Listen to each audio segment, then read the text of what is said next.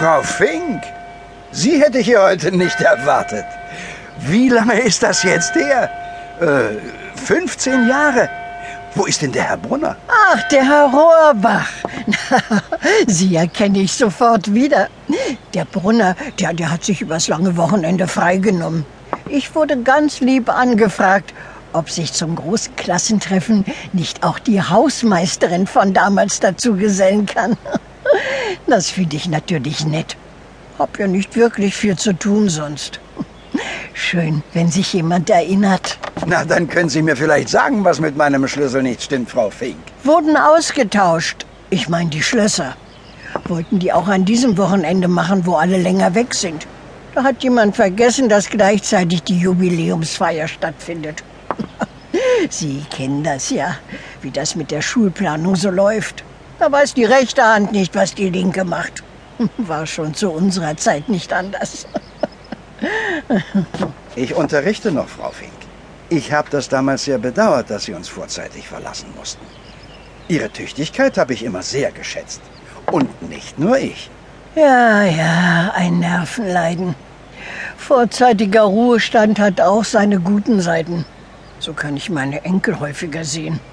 Aber ich will Sie nicht langweilen. Sie sind übrigens der erste Gast. Wo Sie hin müssen, wissen Sie ja? Selbstverständlich. Man sieht sich ja dann nachher auf der Feier wieder, nicht wahr?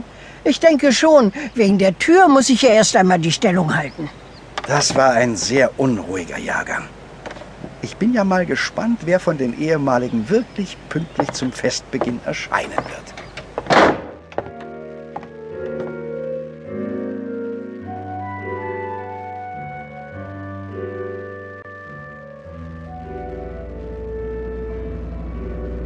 Die Montagstermine bitte alle um eine Stunde nach hinten verschieben, Sophie.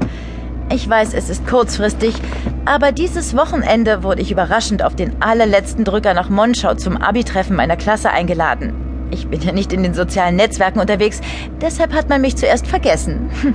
Das wird einigen Herrschaften aber gar nicht gefallen, Frau Doktor.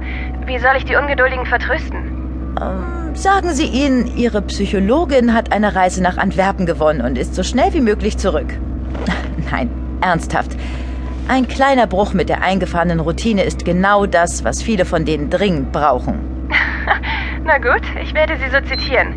Und wie haben Sie sich das... Entschuldigen Sie, Sophie, da ist ein anderes Gespräch in der Leitung.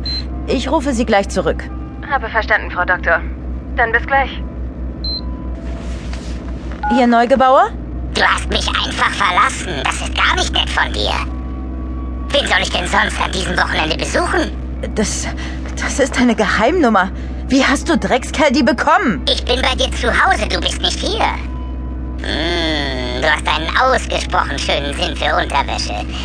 Vielleicht nehme ich mir ja ein Andenken mit. Haben Sie was dagegen, Frau Doktor? Ich lege auf der Stelle auf und rufe die Polizei an. Aber nicht doch. Wenn du das tust, vergifte ich deine Goldfische. Wir plaudern jetzt so lange, bis ich deine Wohnung wieder verlassen habe. Einverstanden? Gut. Gut, verschwinden Sie aus meiner Wohnung und tun Sie Jules und Vern nichts. Das liegt ganz an dir. Wenn ich mitbekomme, dass du doch die Bullen rufst, nun... Ich habe eine Katze, die Fische über alles liebt. Wer sind Sie? Was wollen Sie eigentlich von mir? Ist das nicht offensichtlich? Ich will dich, du kleine Psychoschlampe. Und wer ich bin? Oh, vielleicht kennen wir uns ja. Vielleicht kennen wir uns ja sogar richtig gut. Vielleicht findest du mich unter deinen alten Freunden und Bekannten, zu denen du gerade unterwegs bist. Das Wochenende wird es zeigen. Wir sehen uns.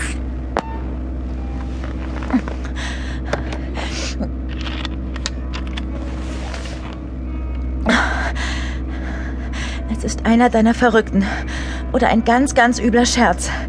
Anke, beruhige dich. Du bist gleich unter Freunden und dann wird alles gut.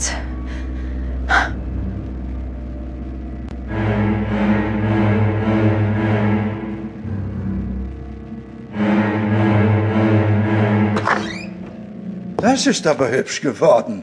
Was für eine schöne Dekoration. Ich sollte. Ah! Ich habe auf Sie gewartet, Herr Klassenlehrer. Und jetzt wartet etwas im Chemielabor auf Sie. Lassen Sie sich